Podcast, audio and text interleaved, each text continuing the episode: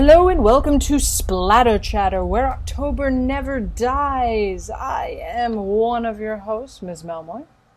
I'm the other host, Mr. Kreger. He is, and this is episode 61. It is March. It is almost springtime, or basically is in our hearts. It is also Women's History Month, so we are doing our. I think we did something last year for Women's History Month, but this year we are doing our what? Last year we oh sorry. No, that was go- so rude. No, no. Tell me what we did last year. Last year we did a series throughout the month about um uh like leading ladies. Yes. Like uh, Scream Queens. It was Scream a Scream Queen. Queens series. It was a Scream Queen series. Yes, I think we chronologically went through the Scream Queens. Yeah. yeah. Um, this year we decided to mix things up a little bit. We are doing uh, in honor of you know like sports ball, I guess does some big thing in March. We are making our own brackets of our ladies who crunch. Woo! March Madness, I guess.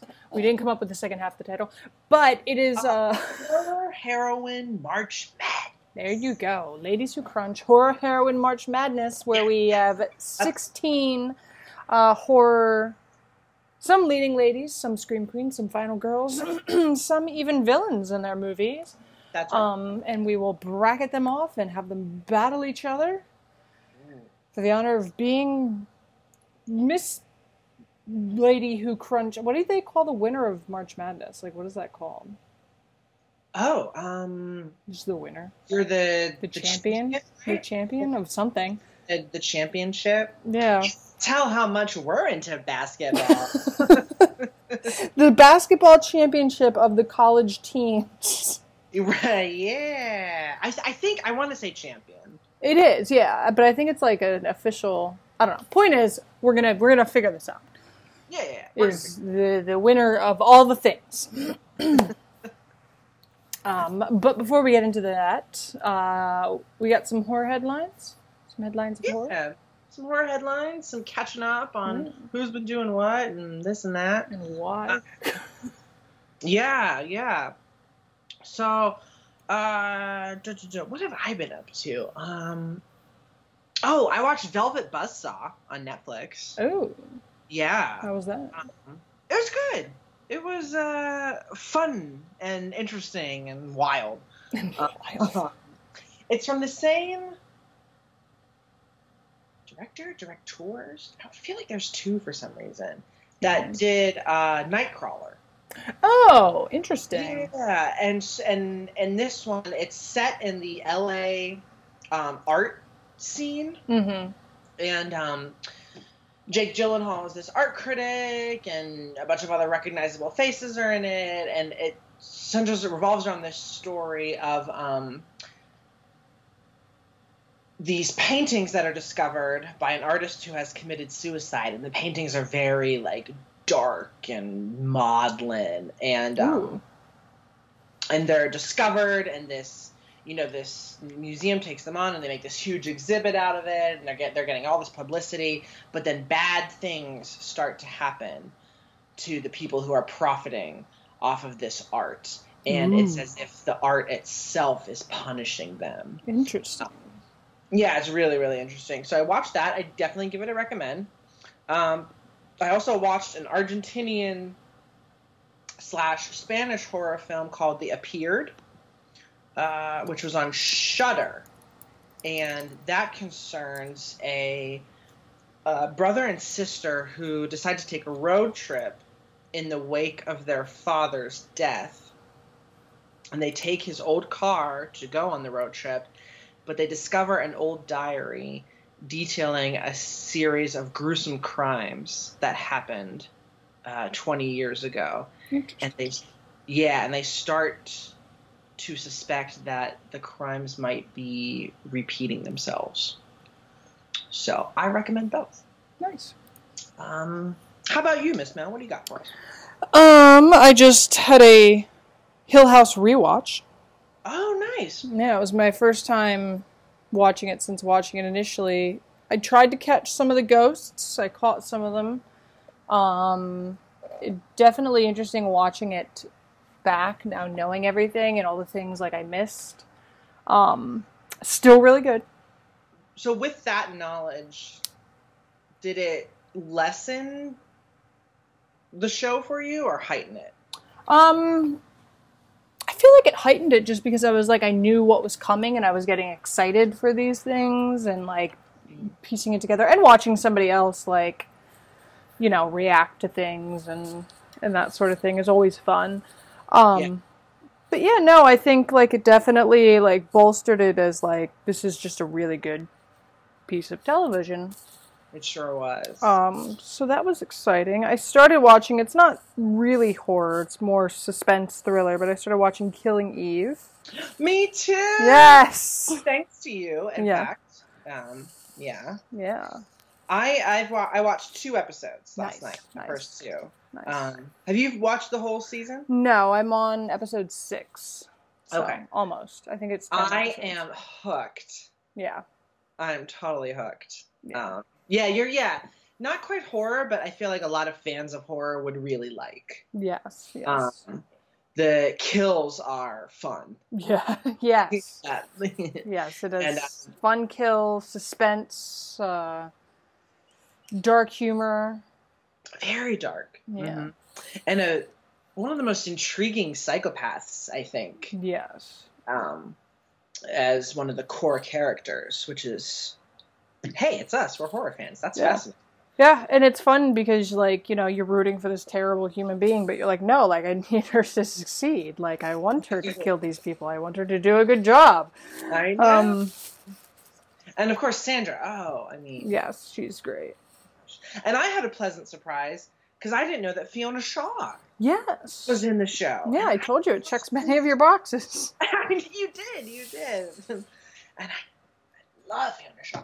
So that's uh that's a definite recommend too. Yes. Um, but I was going to say, you know, you talking about your your Hill House rewatch Mhm. is a perfect opportunity, of course, to talk about the fact that Hill House has been renewed for a second season. Yes. And we now have the information that they're going to go anthology style. mm-hmm. And not only that, but that season two um, will adapt uh, The Turn of the Screw. Yes. Exciting stuff. Really exciting and really cool. And of course, something to look forward to. I guess that might be old news um, at the time. But we're excited. But we're excited.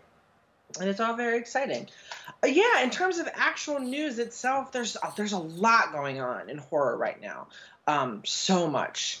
Uh, things that are being greenlit and things that are coming down the pike, and everyone's getting very excited as we move into sort of the second quarter of the year, which will bring a lot of really interesting, great horror our way. Two things. Uh, at, probably at the top of that list at the end of this month, uh, Jordan Peele's Us, Yes.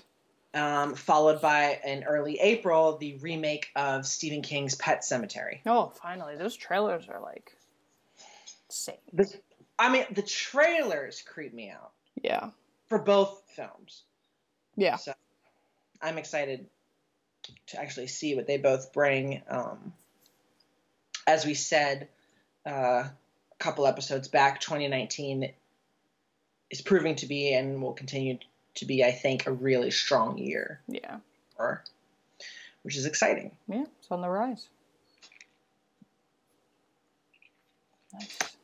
So, Yes. Um, as Miss Mel was saying, this is going to be uh, the first. I think we're gonna like divide it into two parts, right? Probably, yeah. Or um, our uh, ladies who crunch horror heroine March Madness.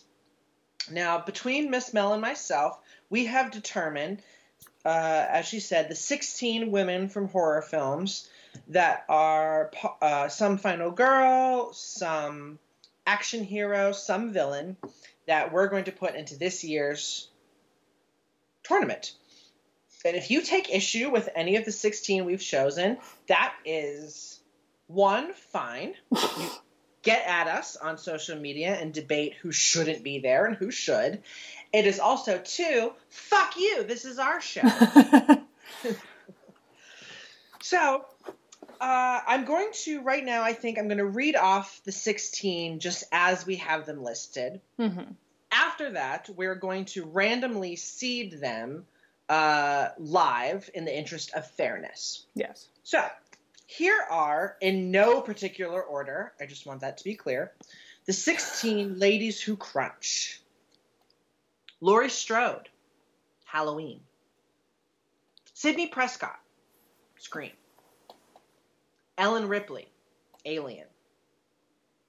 Nancy Thompson, Nightmare on Elm Street. Alice Hardy, Friday the 13th. Lila Crane, Psycho. Sally Hardesty, The Texas Chainsaw Massacre. Jamie Lloyd, Halloween 4 and 5. Tree Gelbman, Happy Death Day. Jay Height, It Follows. Sarah Connor, Terminator. Clarice Starling, Silence of the Lambs. Theodora Crane, The Haunting of Hill House. Jess Bradford, Black Christmas. Jennifer, of Jennifer's Body. And Kirsty Cotton from Hellraiser. Ooh. So, those are the 16. Miss Mel, are you ready to determine how we're going to bracket these lovely ladies? Yes. All right, let's do it. I have got random.org up on my computer right now. I have the minimum at 1, the maximum at 16. Here we go. We're going to start with the, um, I guess we'll call it the left bracket. Depending on how you look at it, sure. matchup is going to be Jennifer of Jennifer's Body. Ready, write that down. Right. It'd be funny if we were like, okay, we did. Oh, wait. oh, versus Clarice Starling. Nice. The second matchup in the left-hand bracket is going to be Sidney Prescott Ooh. against Alice Hardy. Ooh. Mm. The third matchup will occur between Ellen Ripley and Jay Height. Okay. I thought it would have been really funny if it was Sarah Connor. Because I felt like that would have been a really difficult That one. would have been like classic sort of 80s match. Like Yeah. the fourth matchup will occur between Kirsten Cotton of Hellraiser fame and Sarah Connor. Now, moving over to the right hand bracket, the first matchup over there will be between, getting a lot of repeat numbers here, Lila Crane and Theodora Crane. What? the Cranes! No relation. the second matchup will be between da-da-da-da-da, Tree Gelbman, probably I think our most recent one, and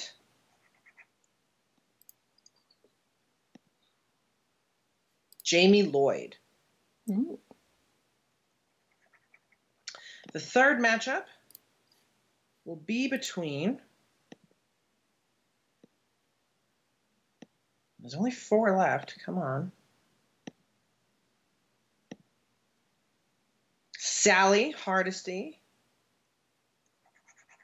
and Laurie Strode. Ooh. Which means the final matchup will be between Nancy Thompson and Jess Bradford. Nice. Now, there you have it.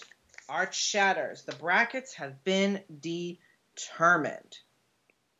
So, Miss Mel, would you like to start on the left or the right?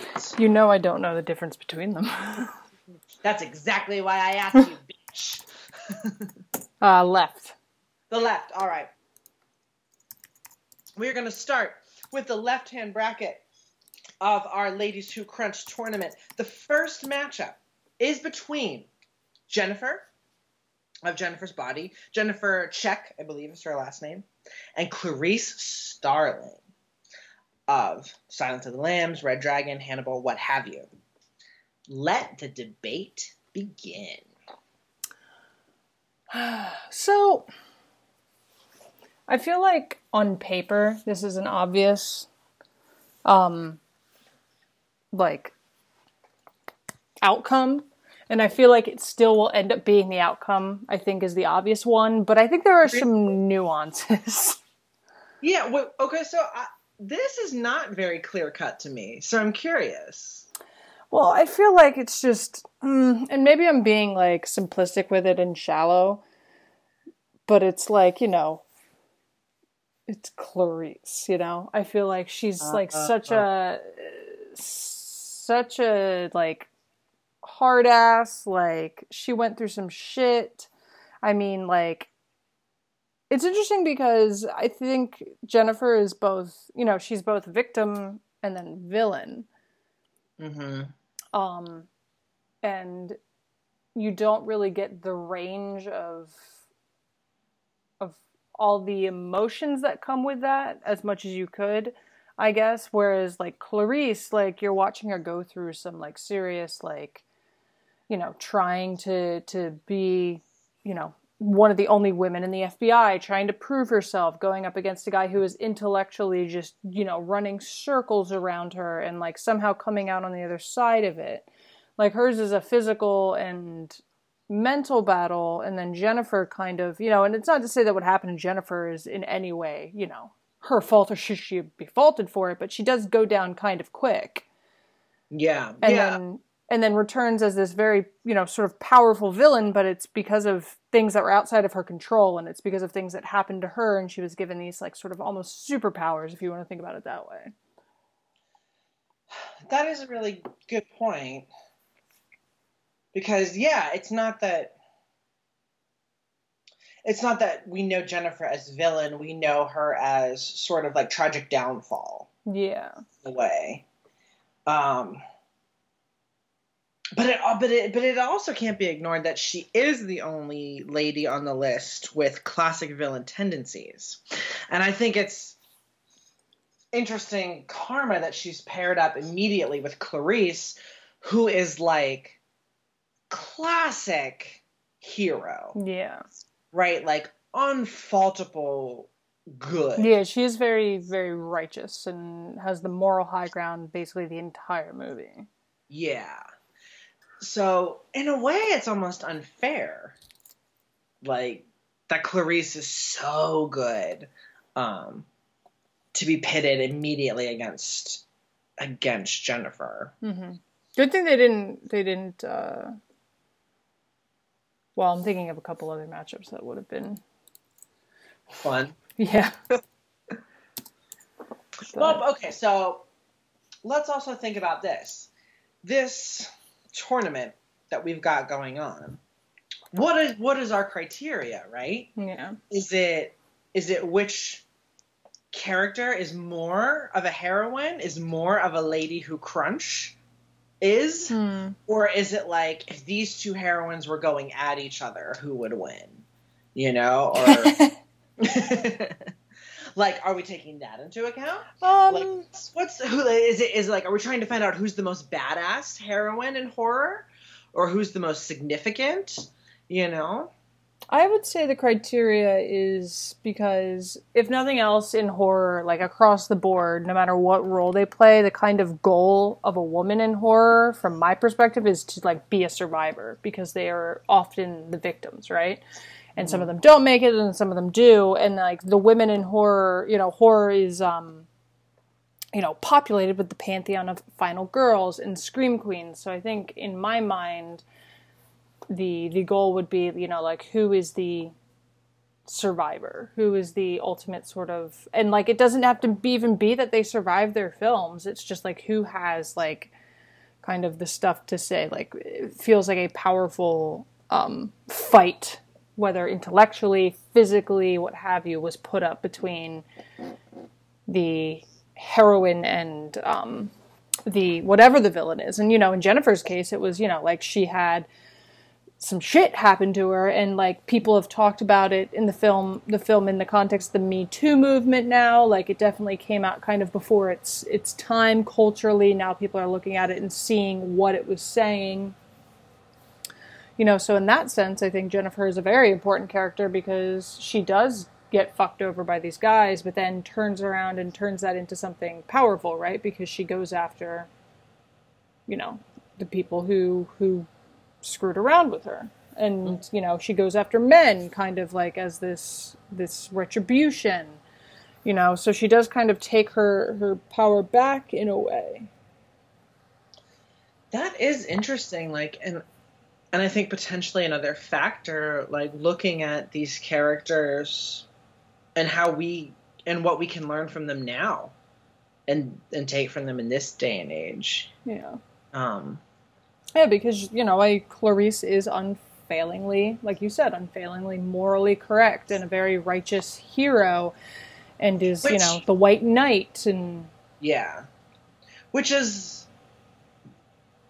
is great and wonderful and it is a lot to inspire to. yeah, But as I'm thinking about it, I wonder it is she relatable enough? yeah. Like in Because- nowadays, is is it something you you know? you know we nowadays we we love the hero with flaws we love the hero with pain because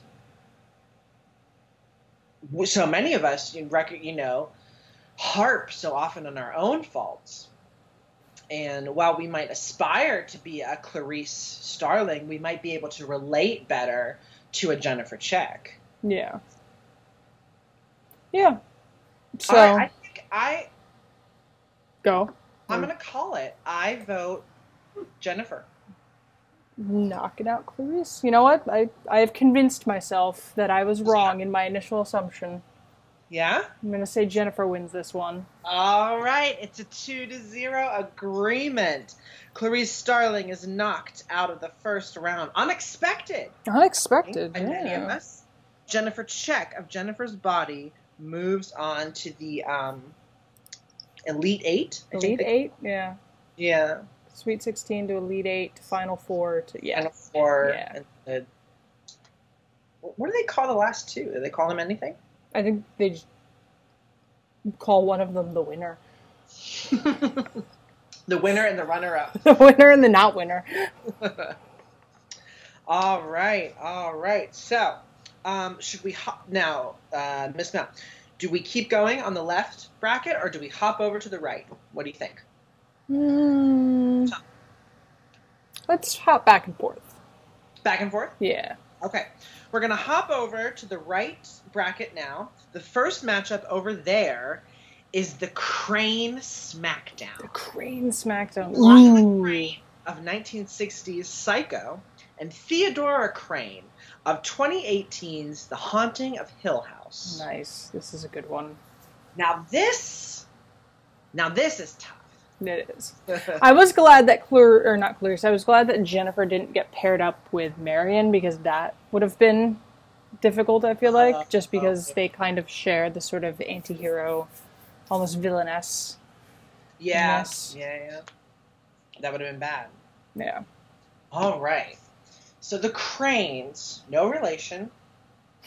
I, Lila and Theo. Yes. So, I think Theo's uphill battle here, right, is that she's fighting against sort of the establishment. You know, Lila Crane, Psycho, a classic established top 10 horror film. yeah. Lila, Lila is one of the first female protagonists we see, not only in horror, but in cinema, who doesn't take no for an answer. She knows something bad has happened to her sister. She knows it happened at the Bates Motel. She's not going to stop until she finds answers. That's kind of revolutionary. Yeah. I shouldn't say kind of. That is revolutionary for 1960. Yeah. On the other hand, we've got Thea, who is equally, I think, as revolutionary for 2018. maybe just not in as obvious sort of ways as Lila. Yeah. I don't know. Yeah. What's your initial thoughts? Um, it is interesting because they are two. Again, like I feel like they are two very different characters and very different sort of breeds of heroine because you know she is Lila is kind of along the Clarice line of like you know I'm gonna get answers I'm gonna you know do this sort of you know she's she's a hero you want to root for traditionally I mean that being said in the 60s like the place she has in the film and the way she drives it is very unique um, Yeah. and I think you know that someone like Clarice may not have existed without someone like Lila existing first in the 60s. Um, but I think th- at the same time, the way they took Theo in this adaptation of Hill House was, you know, a very nuanced um, uh, way to go about this, like, kind of time honored character. Like, she does, she's got a huge psychological and emotional battle she obviously has this sort of physical battle with the supernatural but if there's I- i suppose one thing working against her within her own story is that she's one of seven right like part Yeah. of her story and part of her um, ability to succeed as a protagonist is because she is working with her siblings and they all kind of have to do it together it's one of the points made in hill house that you know it's a it's a unit battle It's the unit. It's no individual. yeah That's an interesting point. Like almost the idea that the story by nature doesn't give us enough room for Theo to shine yeah as Psycho gives for Lila to shine. Is that Yeah. kind of was am I getting Yeah, yeah, yeah. Like, you know, Theo stands out just because, you know, Theo is, I think, kind of got the most, um, you know, memorable characteristics as a sort almost like a, for like Kate Siegel as a character actress, even in this Mhm. in this ensemble piece and that's kind of why she sticks out but you know the cranes battle is shared like you can't look at theo or really any of them and pick out one specific thing to say oh this is the, was their thing that they were battling because they were all just generally battling the same trauma right so it, it, it's hard to make their specific experiences unique whereas lila's got a very like you know emotional tie to the story. She's got a huge emotional investment in in what has happened. And she's very much like a, a go-getter. Like theo was like hiding in you know the guest house with her gloves and basically had to be dragged into everything at the very last minute before she actually took a stand against what was going on in in her life. That's true. yeah. Hmm. Are we ready to vote on this one? yeah You want to go first? yeah i'm gonna i'm gonna as much as it pains me i'm gonna have to go with lila crane of the cranes Um, it's hard, and I saw myself going the other way. Mhm. But you, you, your argument just now convinced me. I also vote for Lila Crane. Yeah. Sorry, Theo. Sorry, Theo. At this point, you are knocked out, but it does not make you any less of a heroine. Um, and Lila advances to the Elite Eight. Eight.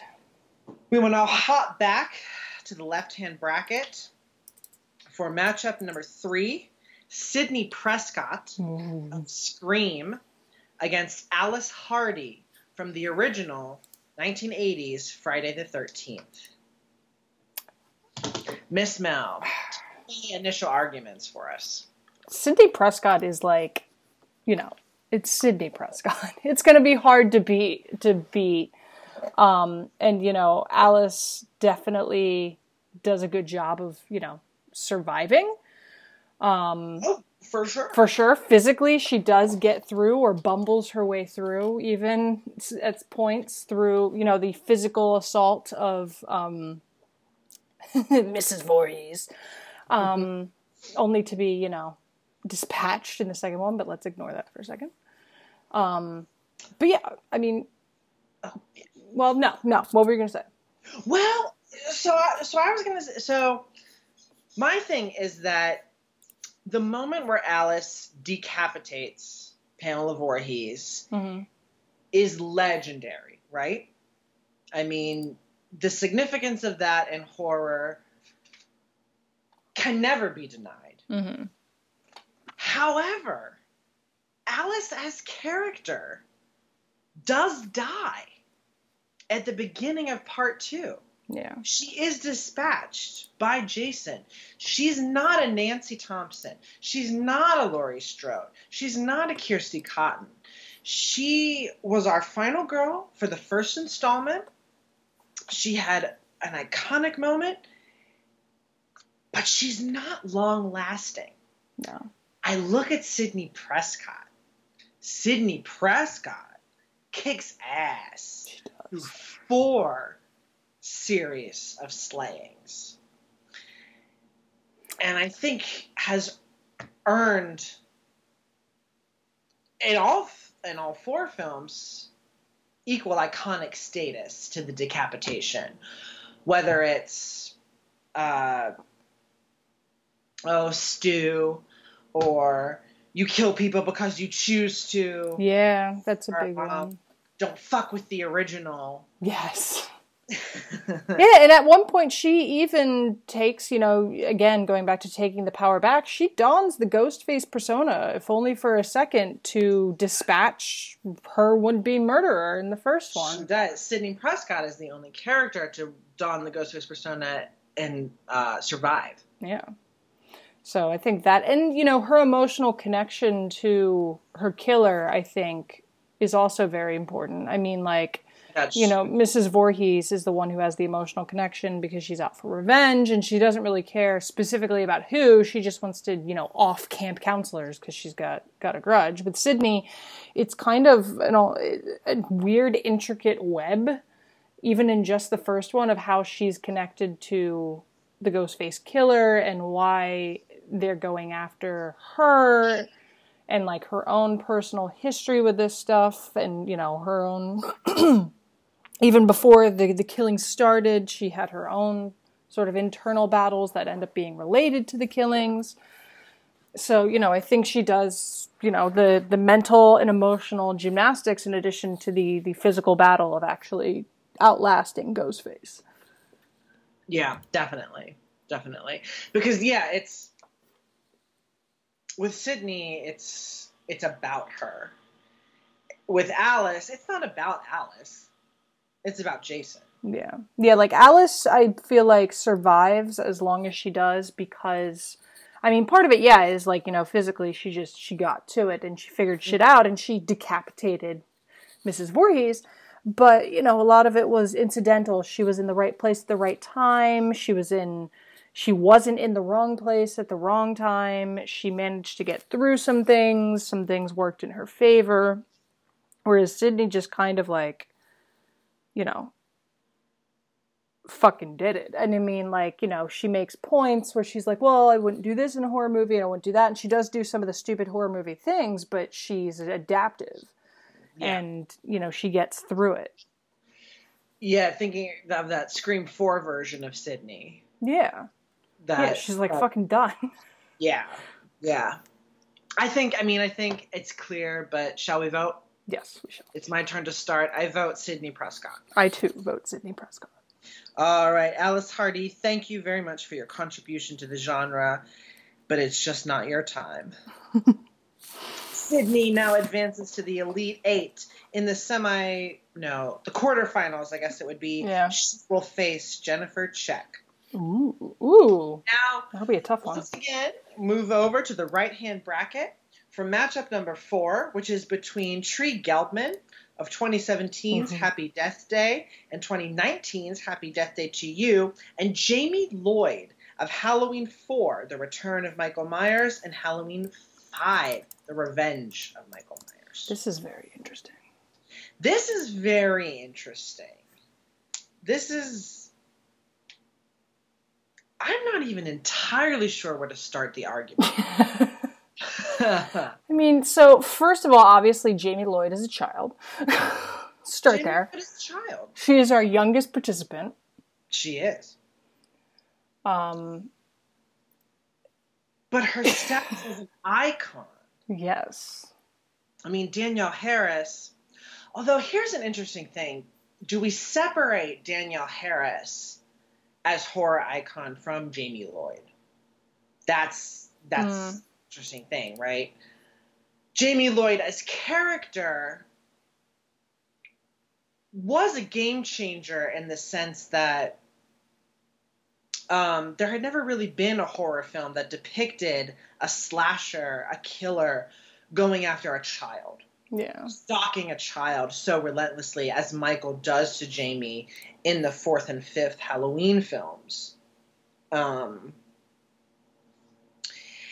and there's there's I think it can't be denied at how much it ups the stakes to see a child in danger versus yeah versus a a teenager, basically a, an adult, a woman. Yeah, because if you think about it, it does sort of break, you know, horror tropes because it's like a child, you would assume, hopefully, cannot be guilty of all the things that kind of mark you for death in horror. So it's either, you know, you think, okay, this kid absolutely has to survive towards the end, or it's got going to be in, you know, the collective social subconscious that we've come up with, with, you know, these various rules of what gets you killed in horror, it's not going to be an earned For death, sure. right? It's going to be a completely innocent person um, being murdered. Absolutely, it definitely fucks with that. It definitely fucks with that. Now, on the other side of this matchup, we have Tree Gelbman. Who? Which? Okay. Who Jessica Rothe's portrayal of the character is superstar.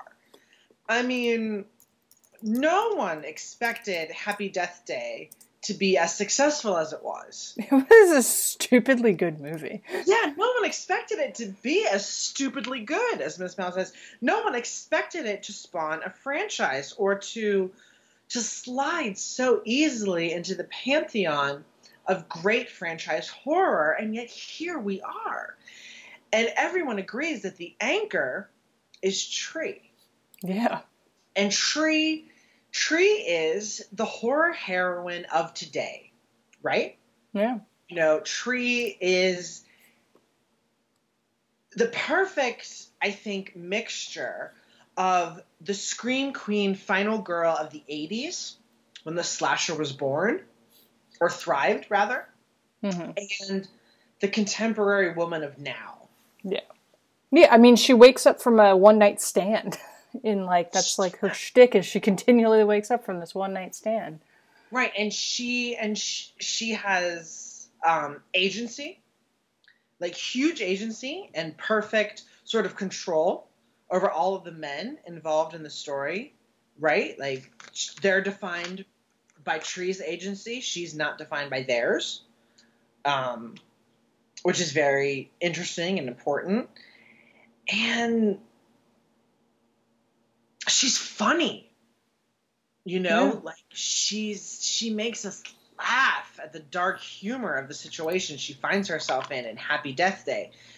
But there's that heart there. There's that connection that we want to see so much. Yeah. And it's interesting because it's like I've never cared about it, really a person's romantic relationships before in a horror film, but like That's right. When, I remember you saying that when I showed it to you. Yeah, and like when you get through certain iterations of, you know, having to get through this this day and like she, you know, her and um what's his face? Uh Carter. Uh, Carter. Carter um, you know, like it's like almost like watching 50 first dates at, at a certain point because you're like fuck. Like damn it we have to do this all over again. I was really rooting for this one. Right? Um because part of it is like yeah you want her to get out of this loop but other part of it is too is like as she grows as a person the connections she makes the relationships she forms as she redoes every day and it's like you're really rooting for like that at that point. Like, and yeah, you're rooting for her to survive because you're like, well, fuck. Like now I'm invested in you and and your the web of your life, and yeah. you really don't want her to to die. No, no, yeah. Ah, but to play devil's advocate, she does die several several times. well, there is that, but I was just thinking there are so few horror films where I get as nervous as I do watching Halloween four and five, fearing for Jamie. hmm You know, when when she is in danger and want and you know when Michael is coming for her and me wanting her to be okay and to and to make it through and to not die and to be alive. Like it stresses me out. Yeah. It stresses me out to watch those movies. Yeah, Um, I don't disagree. I mean, it does stress me out to to watch Tree go through this stuff, and then the few times they pull the rug out from under you because you you think maybe you got because the last couple like it's and it's far enough in the movie that you actually believe it's possible that you know it's over and then you know it happens again. Um, but ultimately, I do think because of the way because of the structure and the entire plot of the film of Happy Death Day, a part of you knows that it's going to end with her with a happy ending, which is weird in horror, but you know, but because you've watched her die so many times and you know the point of the film is for her to escape, you know, that death, that the only satisfying way for it to end, or else it's a shitty movie, is that it works. You know, because it does almost, it honestly does feel a lot like a rom com disguised as a horror film. Mm. Um, you know, and it's I I love that it's so character driven, and then it's so so driven by a character's personal arc uh, to you know become you know a better, more well rounded person. Like I think we don't have many like you don't get to see something like the the emotional character arc that Tree goes through in horror. But you know, it does ultimately feel like this film does have to have a good ending, be just because of its structure and and the the the, the setup of it. yeah. So I think it kind of protects Tree a little bit, even though it frustrates you throughout. You know, ultimately, like how this must end. Interesting. Yeah. Okay. We've uh, Mm, you're up first on this one. oh, this hurts. Um, yeah, I'm gonna have to go with Jamie Lloyd. Interesting. Ah. I, I I did a gut reaction. I was like, okay, just we this is painful and we're gonna figure out what we have to do because i vote for tree interesting. All right, we'll table that one. Okay We'll come back right. to that. maybe we'll have the listeners vote Interesting. Yes. Keep that in mind, kids. all right it is now a tie on that one all right my friends we switch back now over to the left bracket matchup number three over there is between ellen ripley of course of the alien franchise and jay height of it follows Mm, another difficult one based on our parameters. This is difficult. This is this is difficult, and there's a lot of layers here. I think. Yeah. Um. Do you Yeah. have an, do you have initial reactions you want to spitball? Well, so if we're so Ellen Ripley is an incredibly physical character. Like I think if we think of her, we think of her as an action hero and somebody who takes on a very physical um, villain or entity. Whereas, um, and it follows, it's you know, yes, technically it is physical because it's walking after you but um, there is a psychological element to it just because of how you pass this sort of demonic entity along and how she's tricked um, and the reliance she has on her friends to sort of get through it. Um, I think it makes her more of a, um, you know, and just initially looking at, you know, what they, they face, it makes her more of a, um, kind of a well-rounded character just because she has to use several different avenues to try and, and get away from her particular creature but while ellen is you know battling for the most part on the physical level that being said you know sh- ellen is left is alone. Ellen is by herself in space which is a terrifying environment. Um, you know so the the mental um, finesse that you know you'd have to have to even be able to put up that physical battle is important even if it's just implied in the character. So I don't know. I guess my first initial thing is that it's sort of a physical action hero versus a teenager dealing with like not stereotypical teenage problems, but like something very hyper specific to like youth in America, I feel like. Okay, okay. Interesting. Yeah. I feel like initially I definitely have to applaud Jay as character because it's this important and crucial um, confrontation and embracement of sexuality that we see with her character. Mm-hmm. Right, like she has the this you know the hookup with um I'm, I can't think of the male character's name. That guy from the beginning. apologize for that. That you know puts the curse, as it were, on her. And Hugh. Hugh is his name. Yeah, his name is Hugh. Thank you. Um, so and she hooks up with Hugh, and it's not, and it's not coded as shameful, and and Jay is not ashamed of it at all, and the the confidence of Jay as sexual being, as woman and sexual being, I think is important, right? And Ripley doesn't have that. Of course, you could argue she's not presented with an opportunity to really be sexual, Yeah. um, given her circumstances, which I feel like, yeah, on the surface, far more extreme, far more isolating. Jay has that support network around her. Mm-hmm.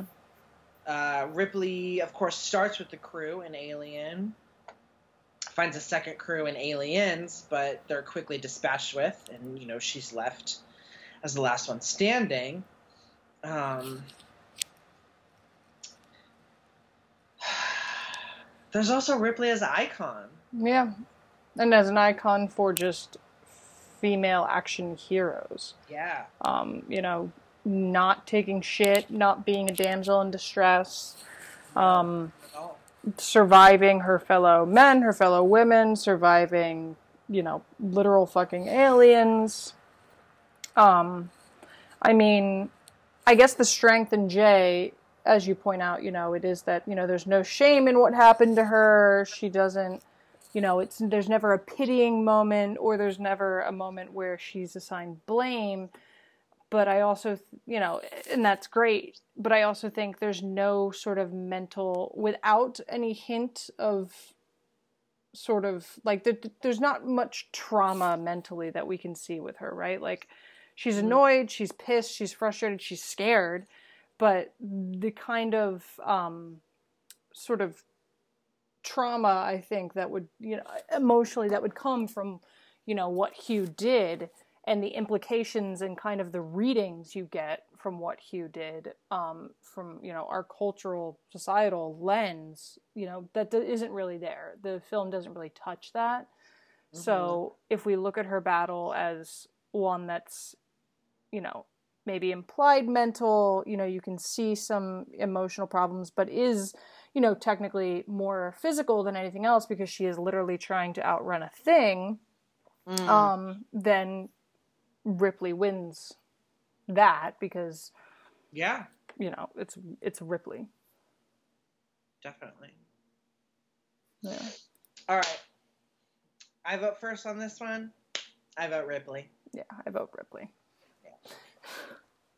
I feel like I felt like I had to give Jay a fair fight, Yeah. but when that matchup was determined, I was like, oh, Ripley. Yeah. All right, chatters, it's back over to the right bracket. Matchup number three over there, we have Sally Hardesty of the Texas Chainsaw Massacre against the OG herself, Laurie Strode. I, you know, Uh, we got to give Sally a, a chance here though to defend have to herself. Let's both argue for Sally. Okay. Okay. Um. Sally. So Sally Sally goes through one of the most traumatic experiences in all horror. Mm-hmm. She sees all of her friends dispatched. She is held captive by a family of deranged cannibals. Yes. She's taunted and tortured. They're telling her all the things they're going to do to her, how they're going to eat her. They're forcing her to eat weird, gross things. She's abandoned. She's alone in the middle of goddamn nowhere. I mean, even right, even if she escapes from the house, where the fuck is she gonna go? Yeah. I mean, her situation is insanely dire, and I think Sally reacts in the way that I would react: constant screaming, Yeah. right? Just like, what the fuck?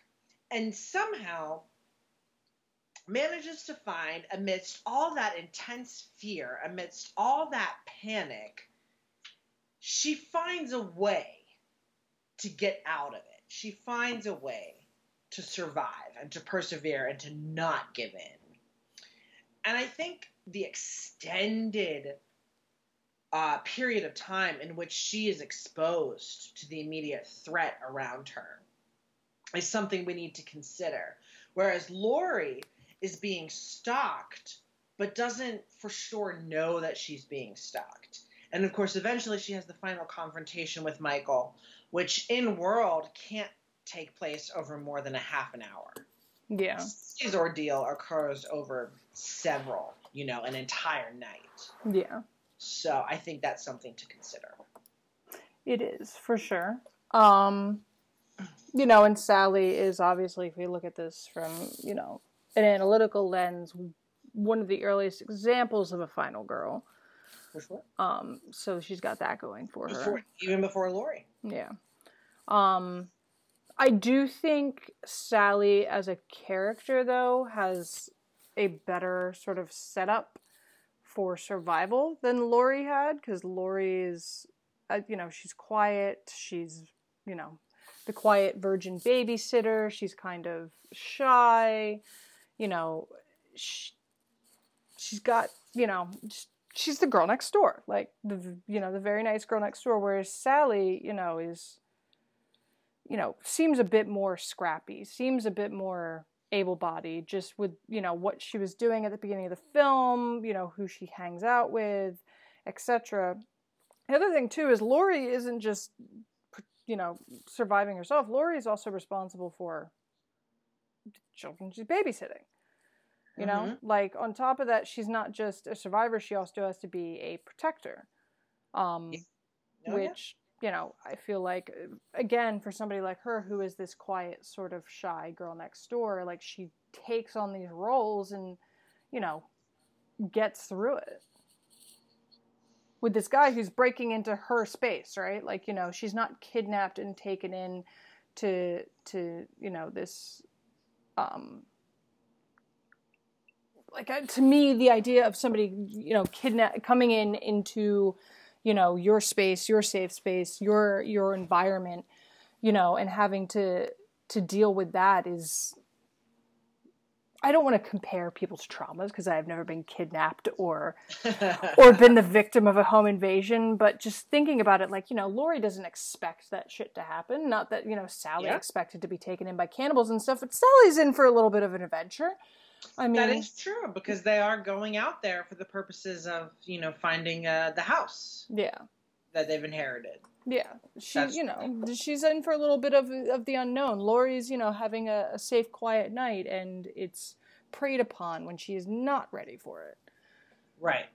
So And of course, we, you know, we have to think of the fact that, uh, fair or not, Laurie faces this threat time and time again yes, and comes out of it. Sally, Sally faces it once and survives, which is not to diminish her survival, but it's just a one-time affair for her. yeah. Hmm. All right. Um, if only because not if only, but you know because you know you have to have a security system, Karen. Uh, I'm gonna have to go with Laurie Strode. Yeah, um, it sucks that this was such a sort of iconic matchup right out of the gate. Two very early OG badass uh, final girls, but Laurie. Yeah. Yeah. All right. Good stuff. Thank you, Sally. Thank you for your contribution. All right, we hop back over to the left bracket for the final uh, matchup over there, which is between Kirsty, Kirsty Cotton of Hellraiser Ooh. and Sarah Connor Okay. of Terminator. Okay. I can think of a couple things off the bat here. Go. Now, obviously, you want to make the same argument with Sarah that you made with Ripley that it's like the action hero. That Right. being said, in the first Terminator, she was very much not that. No, she, yeah, she's not at all. She very much was had to be protected by Kyle. She didn't offer much in the way of their survival. She was kind of tossed around like, you know, and it wasn't even he wasn't even after her because of her. He was after her because she would become the mother of John Connor. So it wasn't even about her. That's right. And that, yeah, because that image of her, Sarah Connor as action hero, comes more from Judgment Day and from Sarah Connor Chronicles Yes. than it does from the OG Terminator. Now, we're not, I mean, I'm not saying that it has to be the determining factor, but it is interesting as you bring up.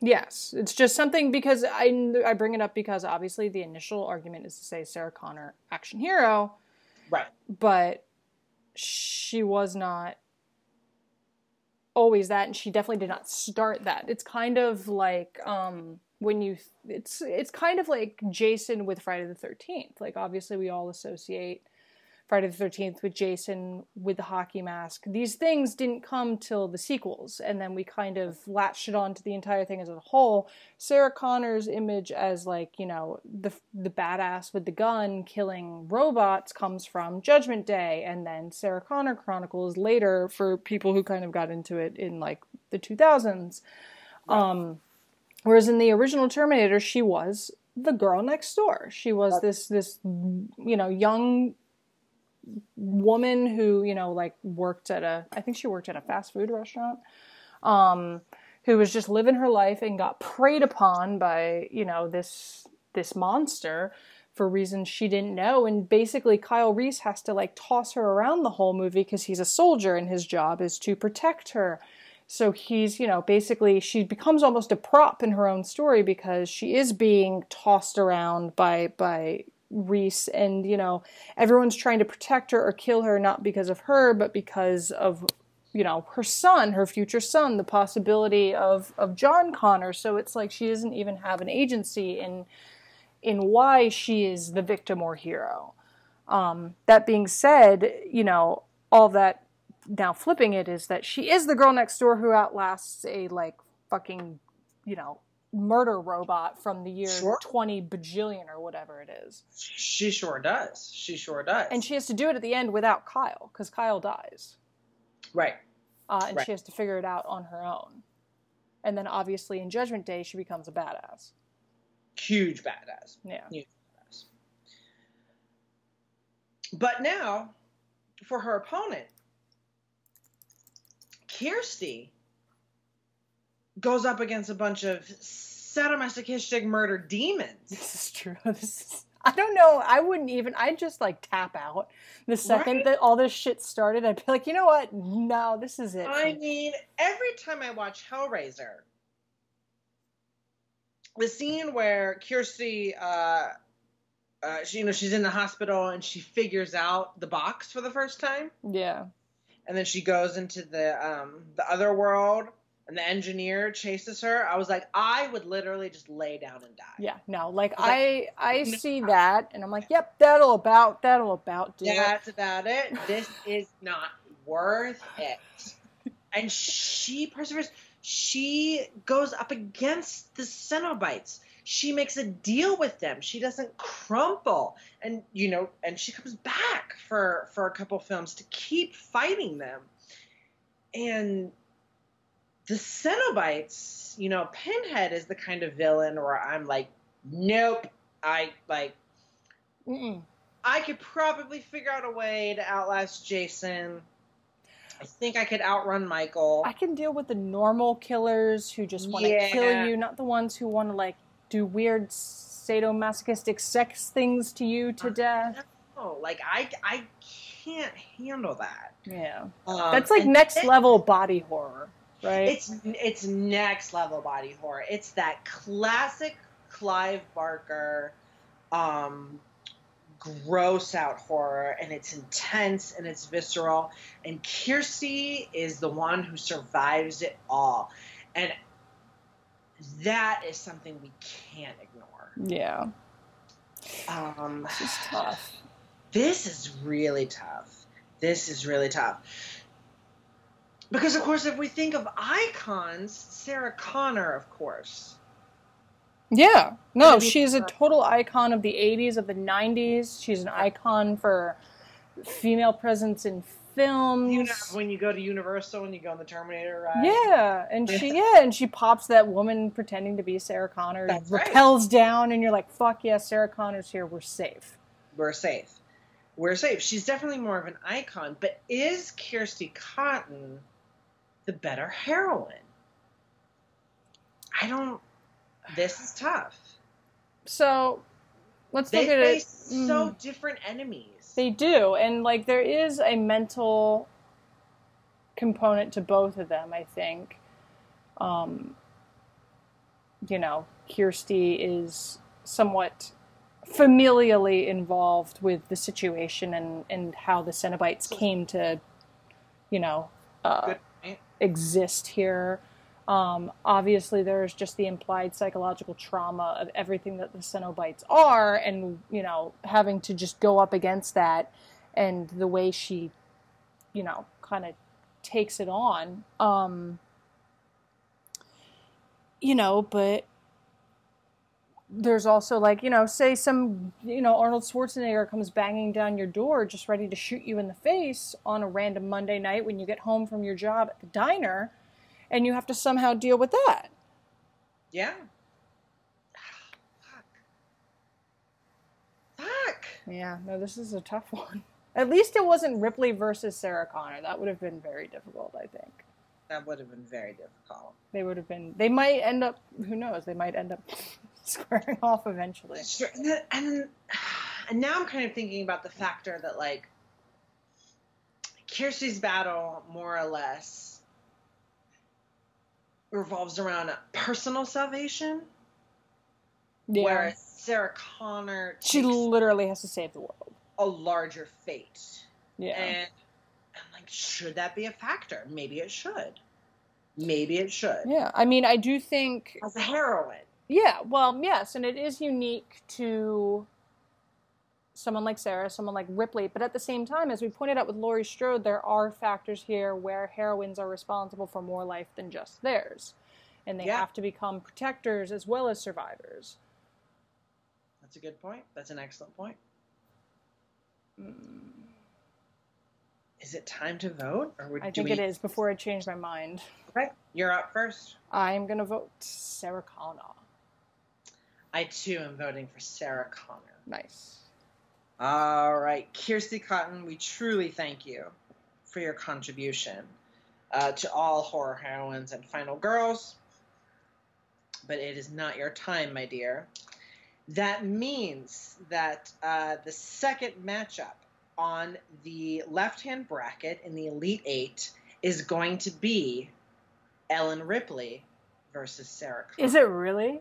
Yes, it is. Oh my god, that's going to be a tough Yes, one. I'm going to have to I'm going to have to take a week to think about that. I know, I know. but right now, we move over to the right hand bracket, of course, for the final matchup over there, which is Nancy Thompson of Nightmare on Elm Street against Jess Bradford of Black Christmas. Oh, this is tough. This is tough. They are in very similar predicaments. I know. This might be the hardest of the initial matchups. This is difficult. Um, all right, I'm gonna go in and just I'm just gonna start sort of spewing initial thoughts here. Do it. Uh, we look at Nancy. Nancy is, um, of course, iconic she appears in the majority of the Nightmare films. Mm-hmm. She has huge agency, and that she doesn't settle for what's happening to her. She takes a stand to try and stop it. Yeah. Uh, as the franchise goes on, we see her being uh, very protective of others, making sure it doesn't happen to them. Of course, thinking of Nightmare 3, Dream Warriors. Um, she's so resourceful. I think of the the plan she puts in motion in the original film to pull Freddy Yeah. into the real world.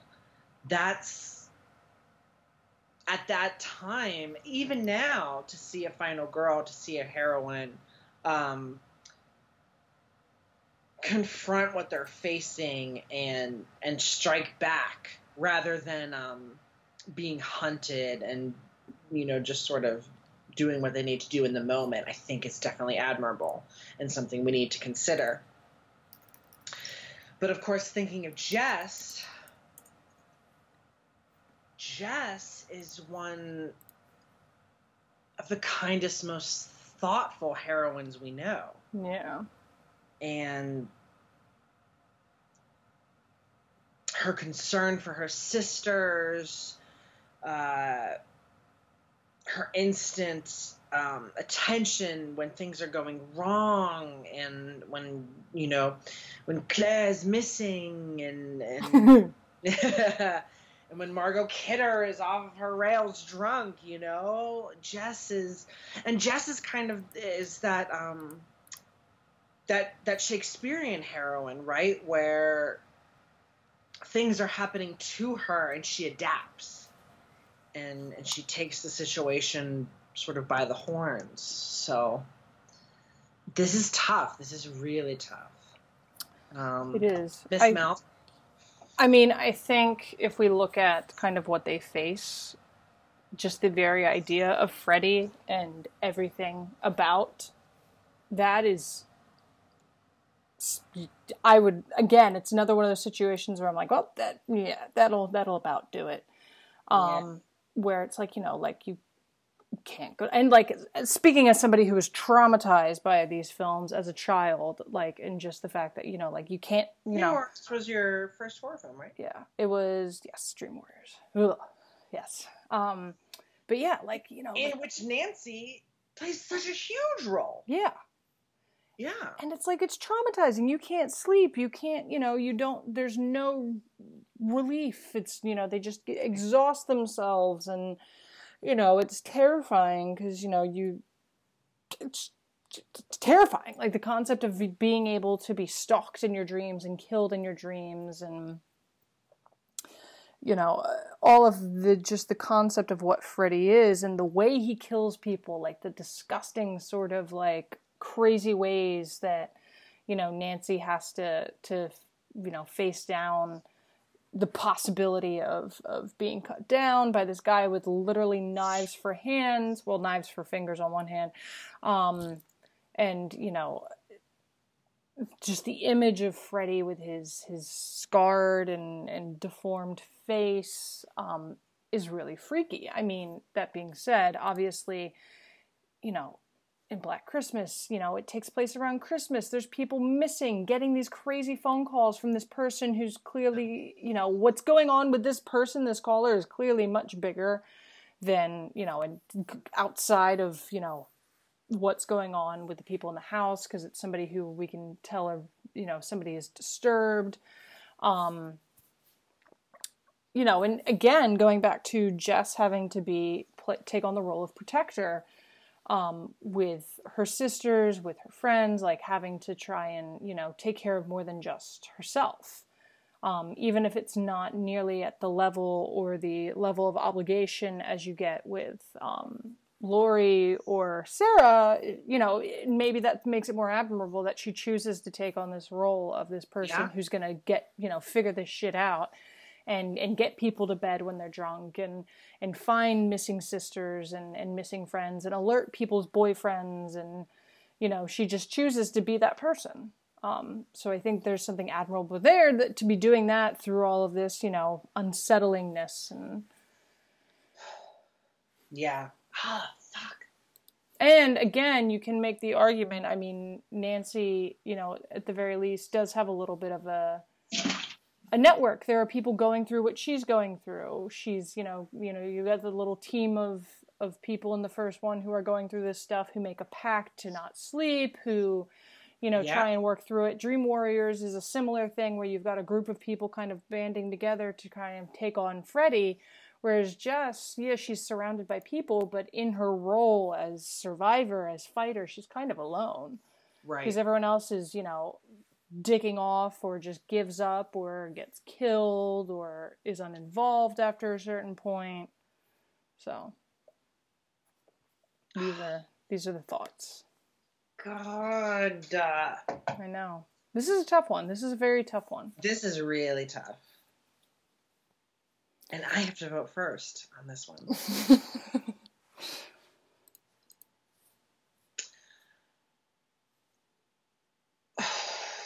Um Okay. okay.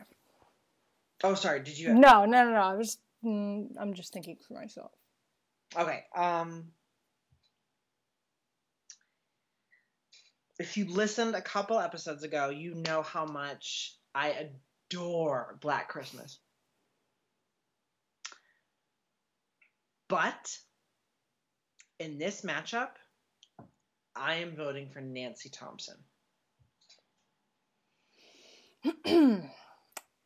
So, I just uh, no. Okay. no, no, it's good. It's good. Um yeah, I mean that that was this is so Did that hurt you? Did that hurt you? Um, so if only because, and maybe this is the wrong method to go, but to break a tie in my head, I feel like this is how I have to do it. If only because of how much I viscerally responded to the trauma of of what Nancy had to go through. Yeah. Uh, I'm gonna have to go with Nancy Thompson. Okay. That was difficult. yeah, that was a tough one. All right. All right, you guys. So that now means, oh God, talk about difficult. That now means when we get to the second matchup in the right bracket for the Elite Eight, it is going to be Nancy Thompson versus Laurie Strode. It's gonna be a really tough one. Yes. This is why this is in two parts, so we have time to think. That's exactly what, that's exactly what I'm saying. And I think now this is where we agreed we were going to stop. Yeah. Right, okay. So, Shatters, as it stands, the Elite Eight currently is Jennifer Check of Jennifer's Body, Sidney Prescott of Scream, Ellen Ripley of Alien, Sarah Connor from Terminator, Lila Crane so of Psycho, Laurie Strode from Halloween, Nancy Thompson from A Nightmare on Elm Street, and an eighth spot that we could not agree on hmm between Tree Gelbman of Happy Death Day and Jamie Lloyd of Halloween 4 and Halloween 5. We leave that matchup to you. After you listen to this episode, get at us on our various social media platforms and let us know who you think should win between the matchup of Tree and Jamie. There are lots of ways in which you can let us know your thoughts. Miss Mel, if you are kind enough, Mhm. could you let them know how? Yes. So you can get at us on Twitter at splatterchatter666 minus every single vowel in those words. If that's too difficult, just search Splatter Chatter as is. We will pop right up. If you want to email us, you can email us at splatterchatter669 at gmail.com if you want to get at us and our slide into our DMs on Instagram. You can find us at splatterchatter666 on Tumblr. We are splatterchatter.tumblr.com. Mr. Kreger's blog is splatterchatter666.blogspot.com, and he will let you know that if after you tell us uh, who should win that matchup, you want to take it a step further in your relationship with us, he will tell you how you can do that. You can do that by visiting our Patreon page. It's found at www.patreon.com slash splatterchatter666. When you're on that page, you're going to find out all sorts of uh, information about the show, about us, about my relationship with horror, about Miss Mel's relationship with horror, and about why we started this podcast and what we hope to accomplish with it and all of the episodes going forward, and why we would very much appreciate your patronage. If you decide to give us your patronage, there's three different levels at which you could do so. One, five, or ten dollar pledges a month. That makes you either a Jason, a Freddy, or a Michael. And there's all sorts of benefits that you get depending on what level uh, uh, you make yourself as a donor.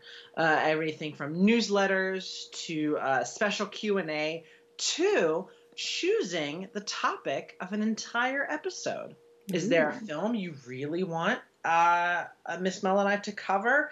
Is there um, uh, an actor or a performer or just a general topic in horror, an urban legend, um, a serial killer, something you're desperate to hear us talk about? Become a Michael level donor, and we will. All right, now, with all of that in your ears, keep in mind our elite eight. Keep in mind that that eighth spot still needs to be filled. Will it be Tree Gelbman? Will it be Jamie Lloyd? You guys have to let us know. You guys have to let us know so that when we come back at you for the second of our March episodes, we will finish out the tournament to see who is the ultimate lady that crunches. Yes. Who is the ultimate horror heroine of our March Madness. Woo. Until that point, you guys, we want to remind you to keep up the creep. And until we're in your ears again, we're going to say au revoir, adios, and das.